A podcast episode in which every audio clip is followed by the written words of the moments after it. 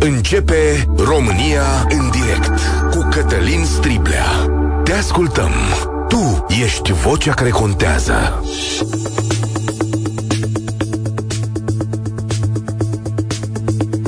Bun găsit, bine ați venit la cea mai importantă dezbatere din uh, România. Să începem, dară, cu un citat din domnul Ciolacu.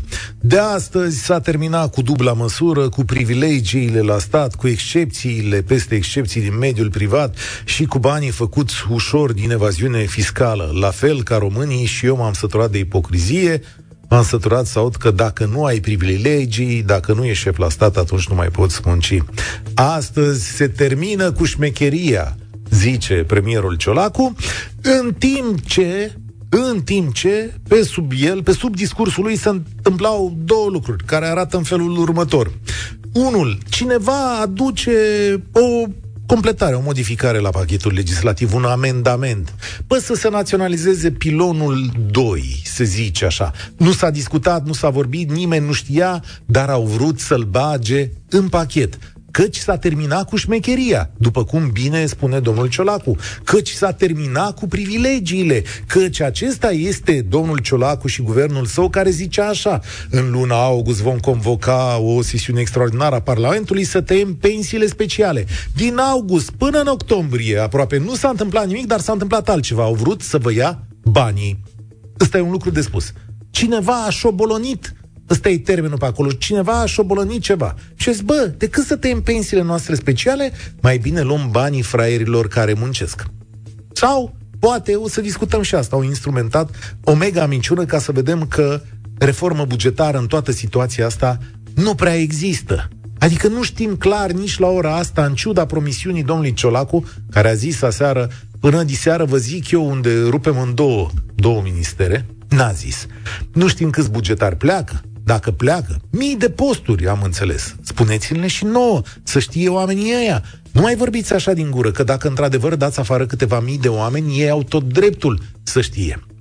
Al doilea lucru, în timp ce premierul Ciolacu zicea astăzi se termină cu șmecheria, era o modificare la pachetul legislativ care ciupea băncile. Că știți că s-a discutat tot timpul cu ele și li s-a spus, bă, 1%, asta e, m-am prins, m-am ars. Și toată lumea a căzut de acord, mai ales că pe bănci le urăște toată lumea, a zis, da, da, păi ăștia de la bănci nu prea investesc, nu prea fac, hm, își merită soarta ca și alte corporații, da, a zis multă lume. Numai că ce să vezi când să se bată lucrurile în cuie, tot aceeași uh, interlopeală politică apare cu 2% în loc de 1%. Păi chiar și la necaz stăm împreună și ne înțelegem separat, stăm împreună de vorbă și ne înțelegem separat? Cum se poate întâmpla așa ceva într-o țară care are reguli? Păi cât încredere pot să am eu un politicianul care mă șmenuiește ca la metoda Maradona? Și asta e de văzut astăzi. În fața acestei situații, nici măcar nu avem o moțiune de cenzură, stimați ascultători de Europa FM, pentru că USR nu semnează alături de aur. Ok, e socoteala lor, e problema lor.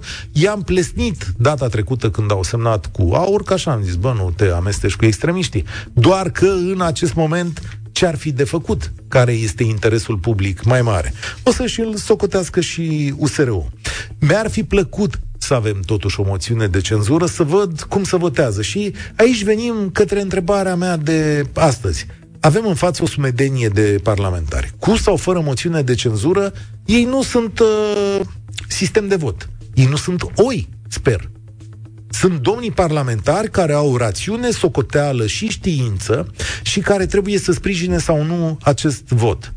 Și trebuie să-și formeze o părere. Și vreau să le transmiteți voi, ascultătorii de România în direct, aș vrea să stați de vorbă cu ei să le spuneți, prieteni, uite ce credem noi, uite cum ar trebui să procedați voi, Vedeți că n-au gură în afară de liderii partidelor?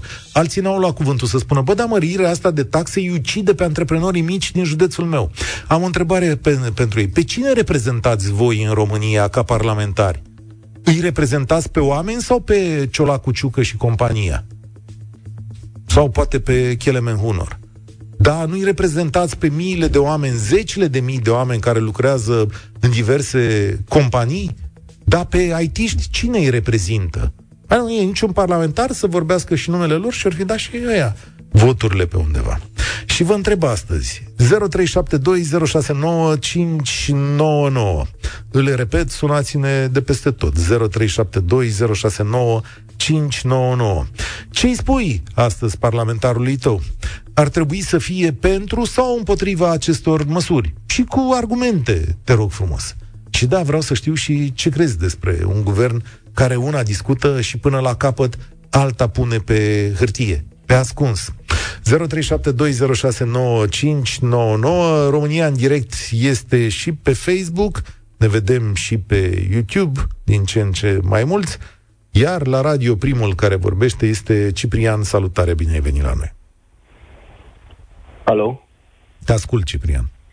Bună ziua. Uh, vă urmăresc de foarte mult timp și mi-am dorit tare mult să prind măcar o dată ocazia să-mi exprim un punct de vedere. Întrebarea este interesantă ce aș spune senatorului, dar cred că mai interesant ar fi ca lucrurile să fie luate macro, în sensul în care trebuie să ne adresăm întregii clase politice cu obligativitatea de a schimba, în primul rând, Constituția și legea electorală. Pentru că atâta vreme cât ne alegem uh, așa zis reprezentanți, respectiv mafioții care conduc țara, uh, cu 10% din to- numărul total de votanți, ei vor conduce numele a 10%, nu numele celorlalți și evident că nu ne reprezintă și degeaba îl întreb eu ce ar trebui să facă sau îi spun eu ce părere am, că el va reprezenta tot clica de ticăloși pe care o reprezintă.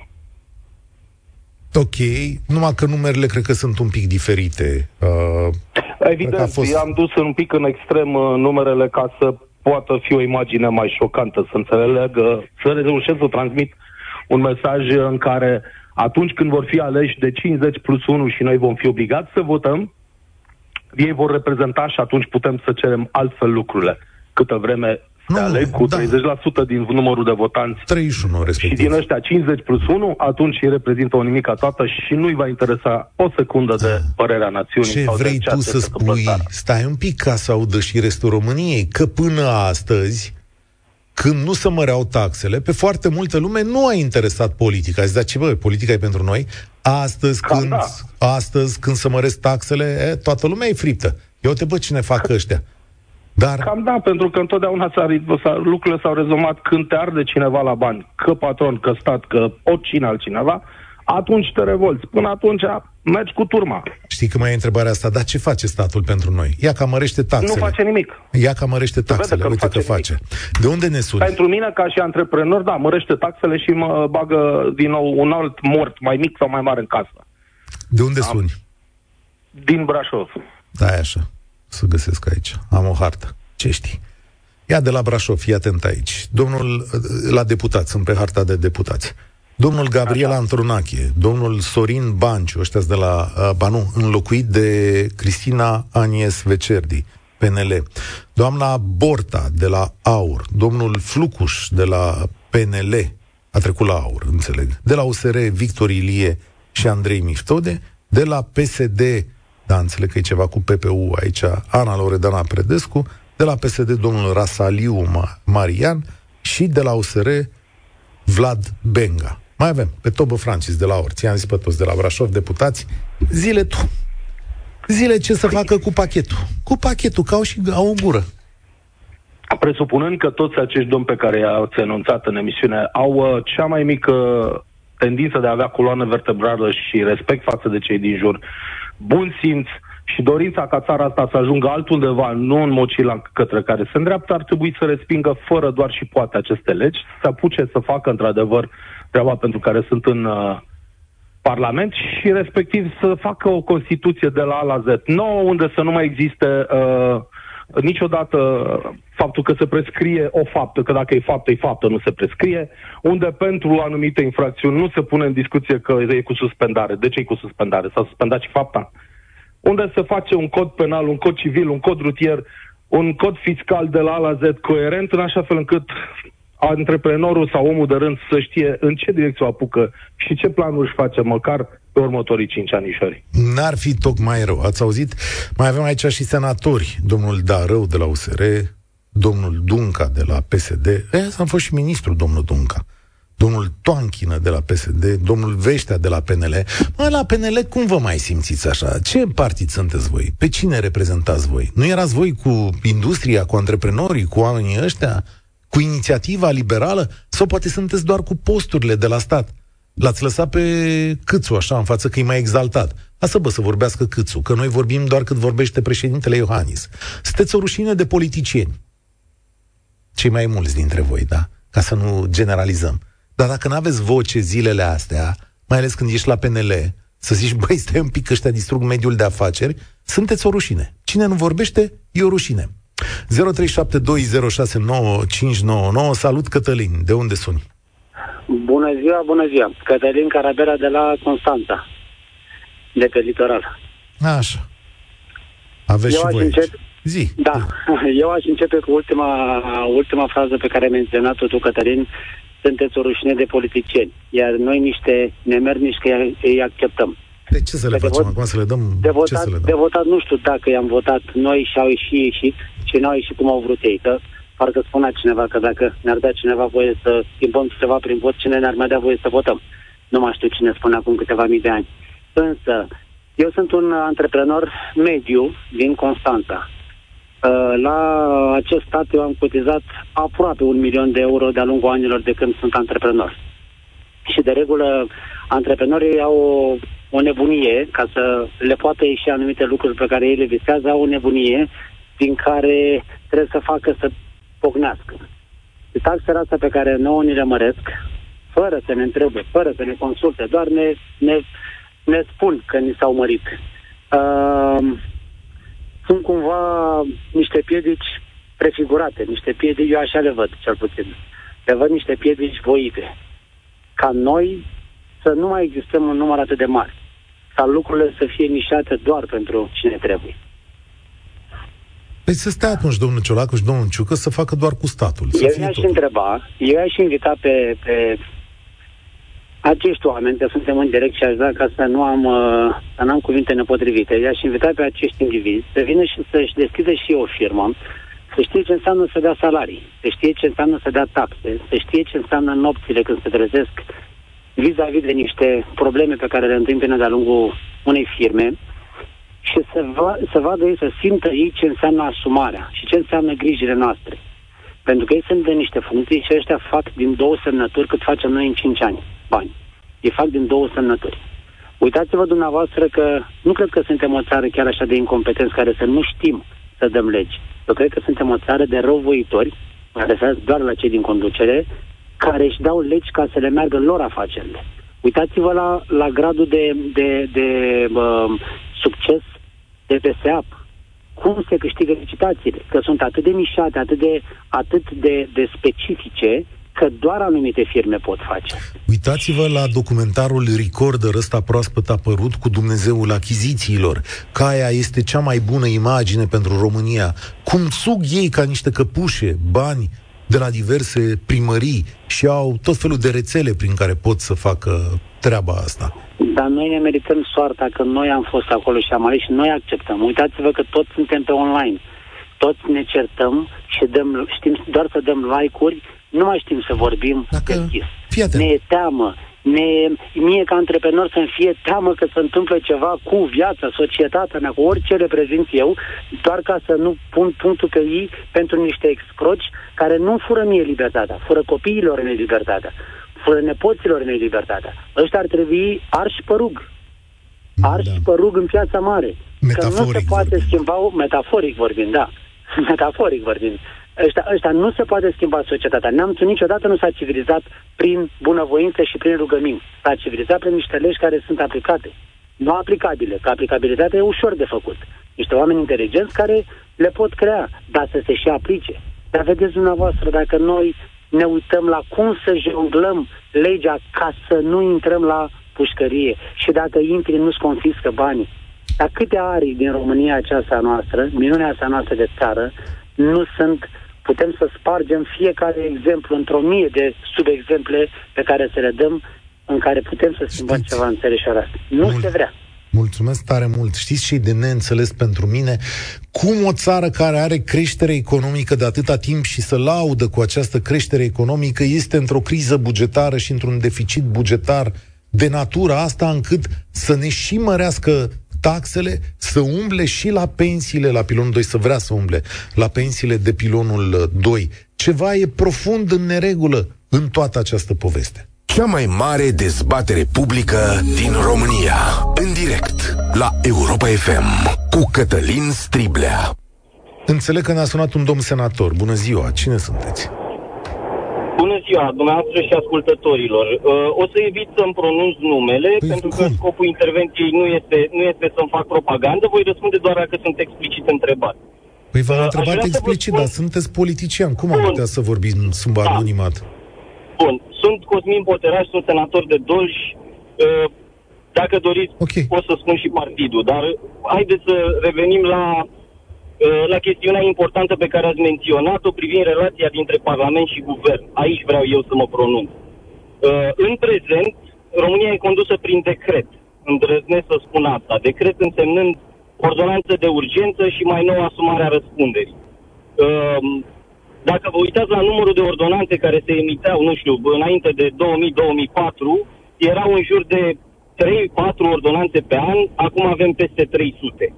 Ce vreau să spun cu asta este că Parlamentul în acest moment nu face nimic fără să spună cineva, un ministru, un guvern, un șef de partid, că lucrul ăla trebuie să se întâmple. Ăsta este un lucru extrem de periculos pentru democrație și dacă vă amintiți, îmi vine în minte poza cu, cu Dragnea care stătea la masă cu câțiva oameni și făceau bugetul țării. Cam în situația asta suntem astăzi, din păcate. Uh, parlamentarii, chiar dacă au opinii, și credeți-mă, ei chiar înțeleg de ce are nevoie țara asta. Dar când vine semnalul, se ridică mâna și s-a terminat cu opiniile. Da, de ce? Uh, Din păcate, de, suntem la, acolo. La dumneavoastră, le zic eu ascultătorilor, dumneavoastră sunteți de la Plus, în județul dumneavoastră mai sunt doi senatori de la PSD și unul de la PNL. De la chiar, Reper. Chiar uh, de, la de, Reper. de la Reper, ok. Da, că s-a schimbat acolo situația.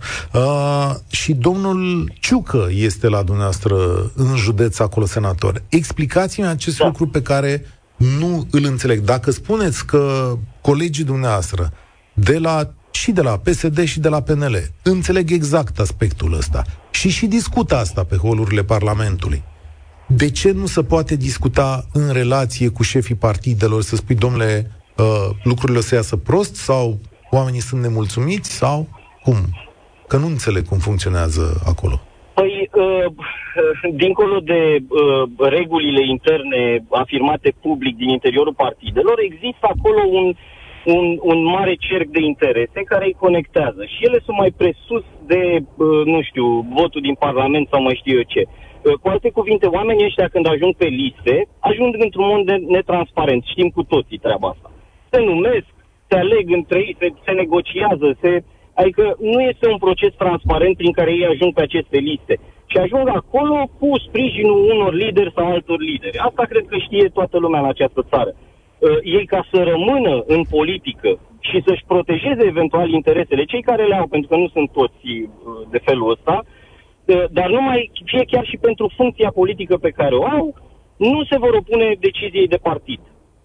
Ok, am înțeles. Eu așa percep lucrurile. Am înțeles mecanismul. Uh, asta înseamnă vot pe listă. Da? În foarte multe situații nu te regăsești pe listă dacă nu votezi ce spune conducerea partidului. Asta înseamnă reformă constituțională sau electorală, măcar, ca să se schimbe situația da. asta.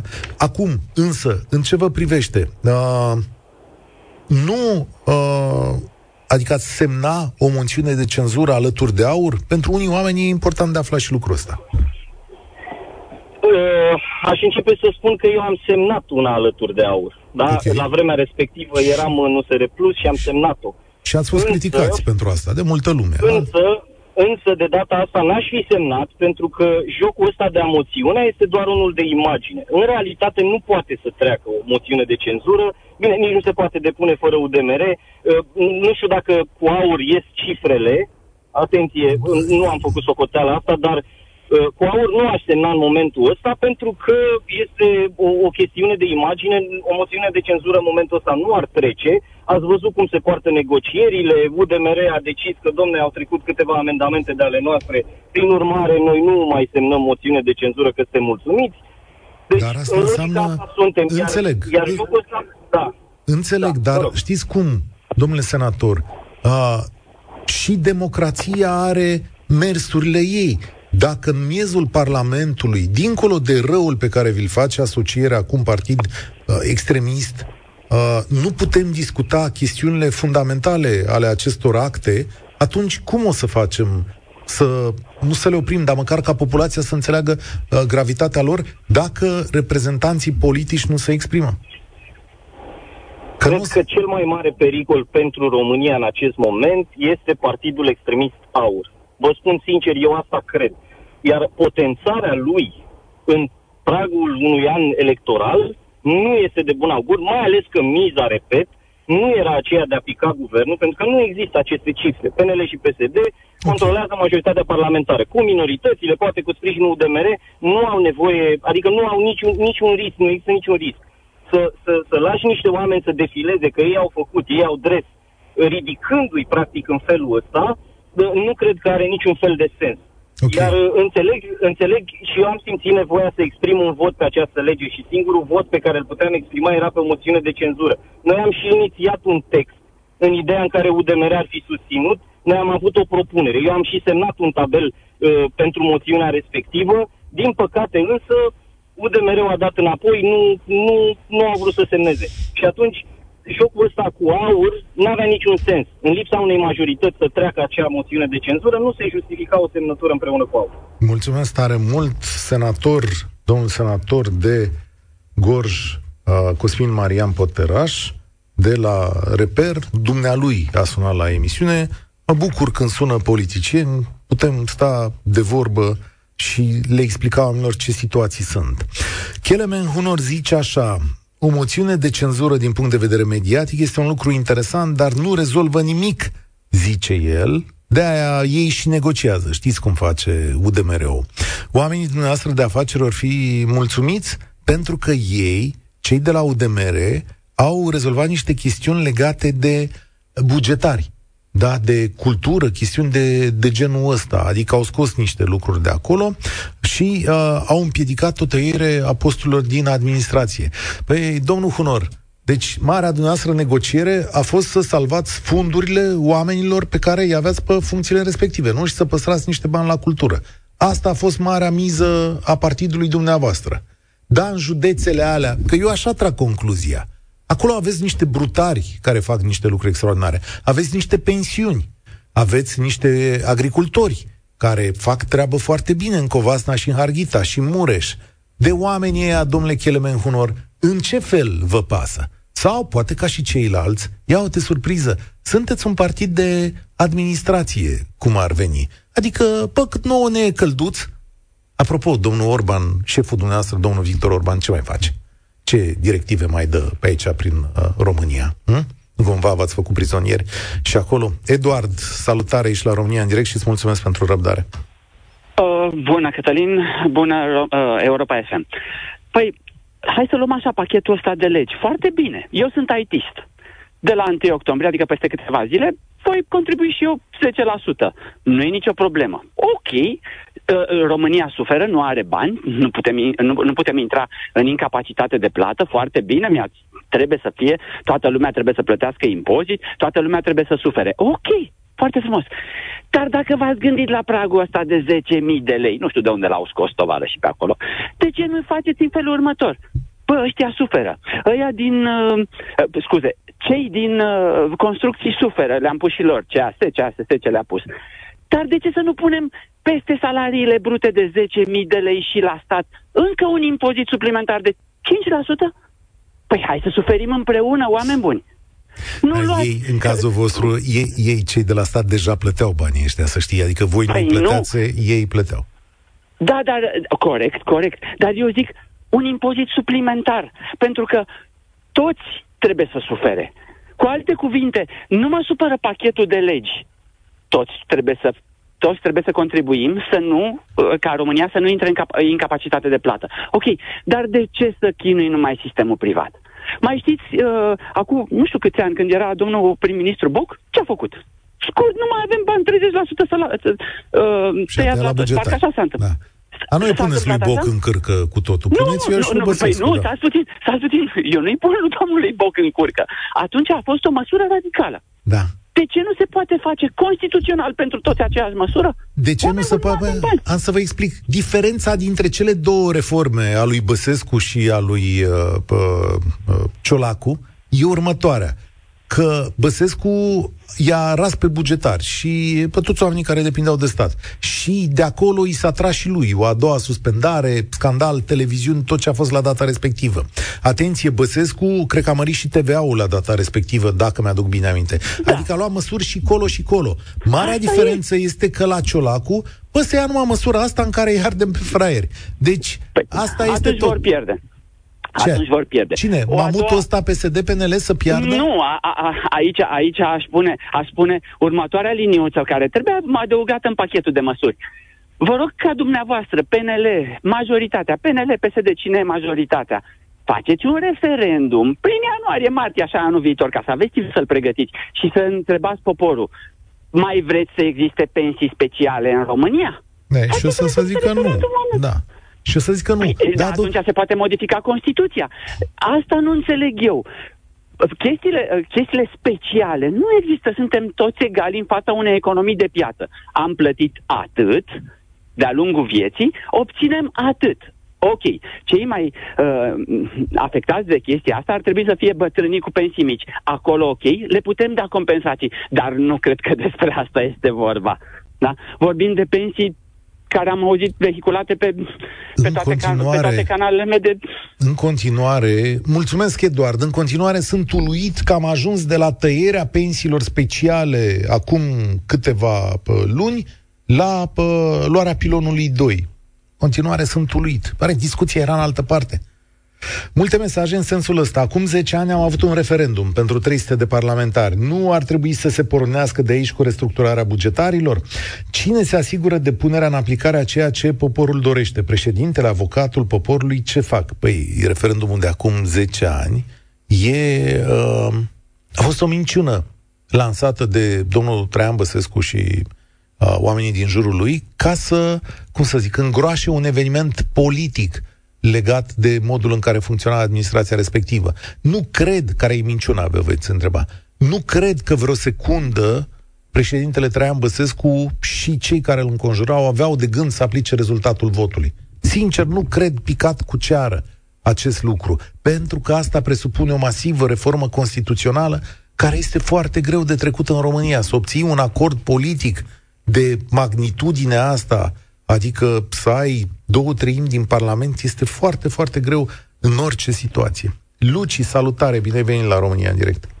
Bună ziua, dumneavoastră și ascultătorilor. Uh, revin la întrebarea pe care ați spus-o. Dacă ce, ce, ce rugăminte adresez da.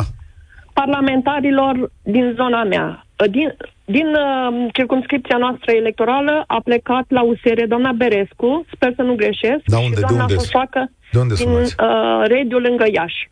La Iași. Ok. Da. da. Și doamna Soșoacă. Una este de la USR, una e... Uh, de ce am ales aceste uh, două nume? Pentru că pe doamna Șoșoacă o știe toată lumea, dar nu știe că a fost aleasă în Iași, în Moldova, iar doamna Berescu este din satul meu. Uh-huh. De trei ani sunt întoarsă din diaspora, nu am văzut-o odată la ochi. Sunt activă, foarte activă, dar eu pe această doamnă n-am văzut-o în viața mea. Niciodată. În nicio întâlnire. Uh, astăzi vă sun ca mic antreprenor. Mi-am deschis o afacere, micuță. Îmi pică mănușă creșterea salariului uh, uh minim pe economie și creșterea taxelor. Mănușă. De ce? Deci sunt adică... stimulată ah. să dau taxe la stat. Erați ironic și le mulțumesc acestor uh, doamne parlamentari că mă, mă sprijină. Păi, doamna Berescu e la USR. Um, USR sau, Plus. Sau da, la... a fost, a, a ajuns și datorită votului meu. E la USR, da, da, da, da. da. A ajuns și datorită votului meu. Doamna Șoșacă a avut alți votanți. Probabil că îi va avea în continuare. Uh, Domnul senator anterior la dumneavoastră în direct a spus o chestiune care reprezintă foarte mult. Pentru dumnealor este o chestiune de imagine. Nu vă supărați, pentru noi este o chestiune de viață și de moarte. Deci eu dacă nu am din ce plăti taxe, sunt, uh, mi se blochează contul. Dumnea, pentru dumnealui este doar o chestiune de imagine. Asta nu înțeleg aleșii noștri. Că ceea ce pentru dumnealor este chestiune de imagine, pentru jumătate din populația țării, cei nebugetari, este o chestiune de pungă. De a avea ce să pui uh, mâncare pe masă, deci nu e de imagine. Ce le cereți acestor oameni să facă în momentul ăsta? Înainte de a se gândi la imaginea lor, să se gândească de unde au plecat și care a fost uh, motivația lor prezentată cet- cetățenilor care i-au ales, care a fost motivația lor să fie aleși. Deci ei au promis una și fac alta. Opoziția zice așa că o moțiune de cenzură acum e inutilă pentru că oricum n-ar trece. Deci nu, eu, eu nu i-am trimis acolo să-mi spună că au chestiuni de imagine, să negocieze cu USR-ul, să nego- cu uh, UDMR-ul, să negocieze cu politicieni din PNL, să negocieze cu politicieni din PSD. Nu-i problema mea. Au plecat acolo, pe banii noștri, în așa fel încât să ne fie nouă, la, măcar la fel de bine cum le este lor. Măcar. Pentru că dacă mie mi este bine și plătesc taxe la stat și lor le va fi bine. Dacă n-am de unde plăti, la un moment dat se termină și la lor, și la ei bugetul. Excelent spus. Da, trebuie făcut un pic mai mult. Trebuie stricată mașina asta de vot. Exact. La trebuie mom- stricată mașina. La un moment dat, uh, Emil Boc și Mona Muscă, în urmă cu 20 de ani, într-o încleștare poate mai mare și mai grea decât asta de astăzi, au reușit să dărâme un guvern din ăsta monolit și să dărâme o putere monolit, de fapt PSD-ul de la data respectivă. În 2008, când puterea PDL-ului era la fel de mare, Crin Antonescu a avut o vorbă și a spus că negociază și că acceptă să treacă de partea cealaltă în partidul său pe toți parlamentarii care vor să-i se opună lui Băsescu și sistemului său de a conduce România. Și criticat pentru chestiunea asta a spus că cel mai important este să se rupă rândurile. Ceea ce e foarte interesant este că avem măcar două exemple în trecut care arată că forțe politice mai mici pot reuși să dezmembreze forțe politice mai mari dacă au în spate alegători puternici care vor lucrul acesta și dacă au știință și politică să facă asta. Cam asta și e dacă mesaj. au voință. Și dacă au voință, da. Adică da, se poate. Uh, mulțumesc. Mesajul tău e important și impresionant. Despre asta e vorba. Adică nu poate să fie vorba doar despre Curtea Constituțională. Da, e vorba despre a purta negocieri, de a vorbi și de a le cere oamenilor din PNL, în primul rând, că ei sunt partidul care chipurile, ani de zile au sprijinit ce înseamnă industrie românească, gândire românească, lor să le explici, păi sunteți într-o situație ireală din punctul meu de, de vedere. Cu ei trebuie cu ei trebuie vorbit în punctul ăsta. De ce acceptați așa ceva? De ce acceptați? Vlad, salutare, bine ai venit la România în direct. Bună ziua, vă salut. Uh, în calitate de mic antreprenor și angajat în același timp. Mulțumesc Domnului că sunt uh, angajat pentru că la ce taxe se pregătesc pentru ăștia mici și proști va fi imposibil de supraviețuit. Ceea ce vor ca să recupereze o gaură, s-ar putea ca pe ăștia mici să ne închidă și nu o să le iasă calculele, deoarece dacă o firmă cu un angajat, cu un angajat, cu un angajat se vor închide, acel, acel, acele taxe pe salar și pe impozitul care e de 1%, nu o să mai meargă la stat dacă eu am să închid firma. Deci tot nu o să recupereze mare, mare brânză. Pentru firmele care îți peste 60 de mii de euro, un impozit de 3% pe cifra de afaceri înseamnă extrem, extrem de mult. Da.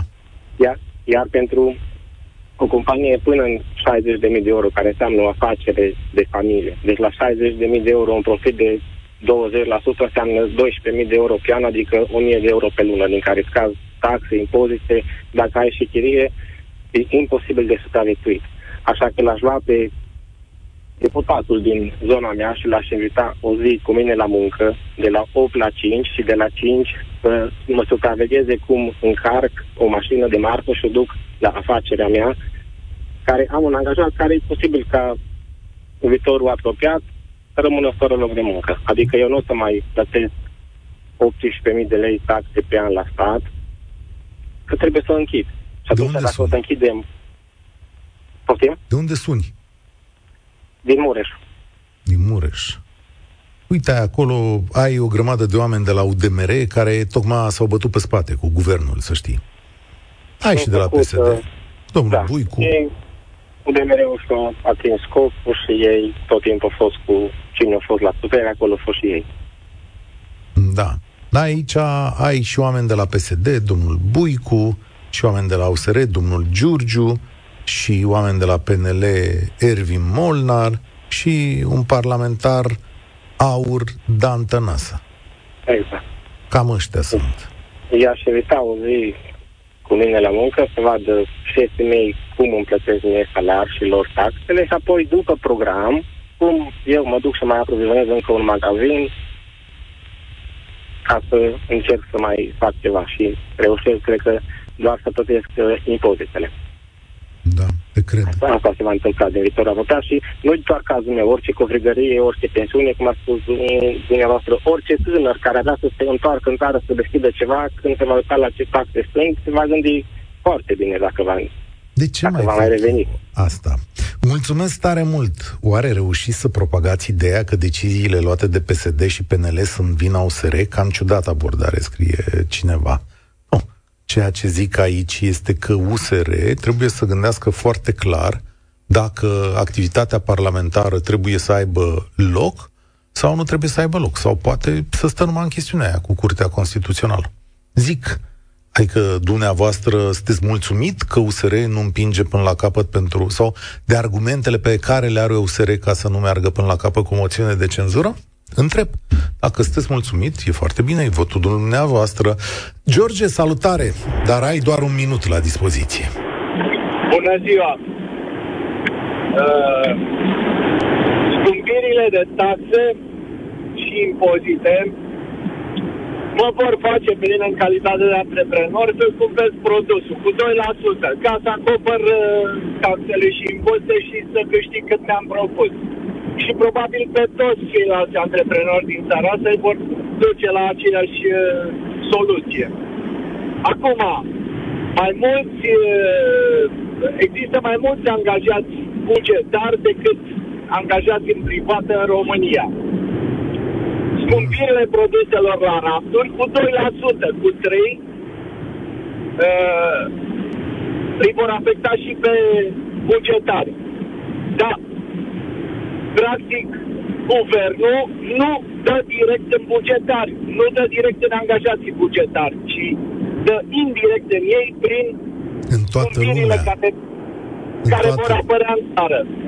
Ca atare, la următoarele alegeri, dumneavoastră și predecesorul dumneavoastră, nici nu mi-aduc aminte cum îl cheamă, care face emisiuni și în preajma alegerilor și gata, pică ăștia. Nu pică nimeni, domne. Nu pică nimeni. Cu toate emisiunile făcute și de Biblia și de cine a mai făcut înainte de spuneai, domne, se răsoarnă pământul. Nu se răsoarnă, toți ei vor rămâne. Și șmecheria asta cu taxarea și cu regăsirea taxelor în creșterea prețului la produse, chiar dacă va afecta următorii, chiar dacă va afecta și, și angajații bugetari, angajații bugetari vor zice, fierara al naibii, ia uite cât câștigă ăștia, fierara al naibii, iar au scumpit, ia uite cât au scumpit cele din nou și cât, Mulțumesc tare mult! Să terminăm emisiunea, că vă mai lăsam. Uh, mai vedem noi cine pică și când pică. Uh, mi-aduc aminte că în România se mai și pică. Se pică. O dată la câțiva ani să tot pică. I-am văzut și pe unii mari de tot picând. Acum trebuie doar să-i așteptăm și pe ăștia, dar ce e mai important, să ne spunem punctul de vedere. Spor la treabă. Participă și tu, România în direct, de luni până vineri, de la ora 13 și 15.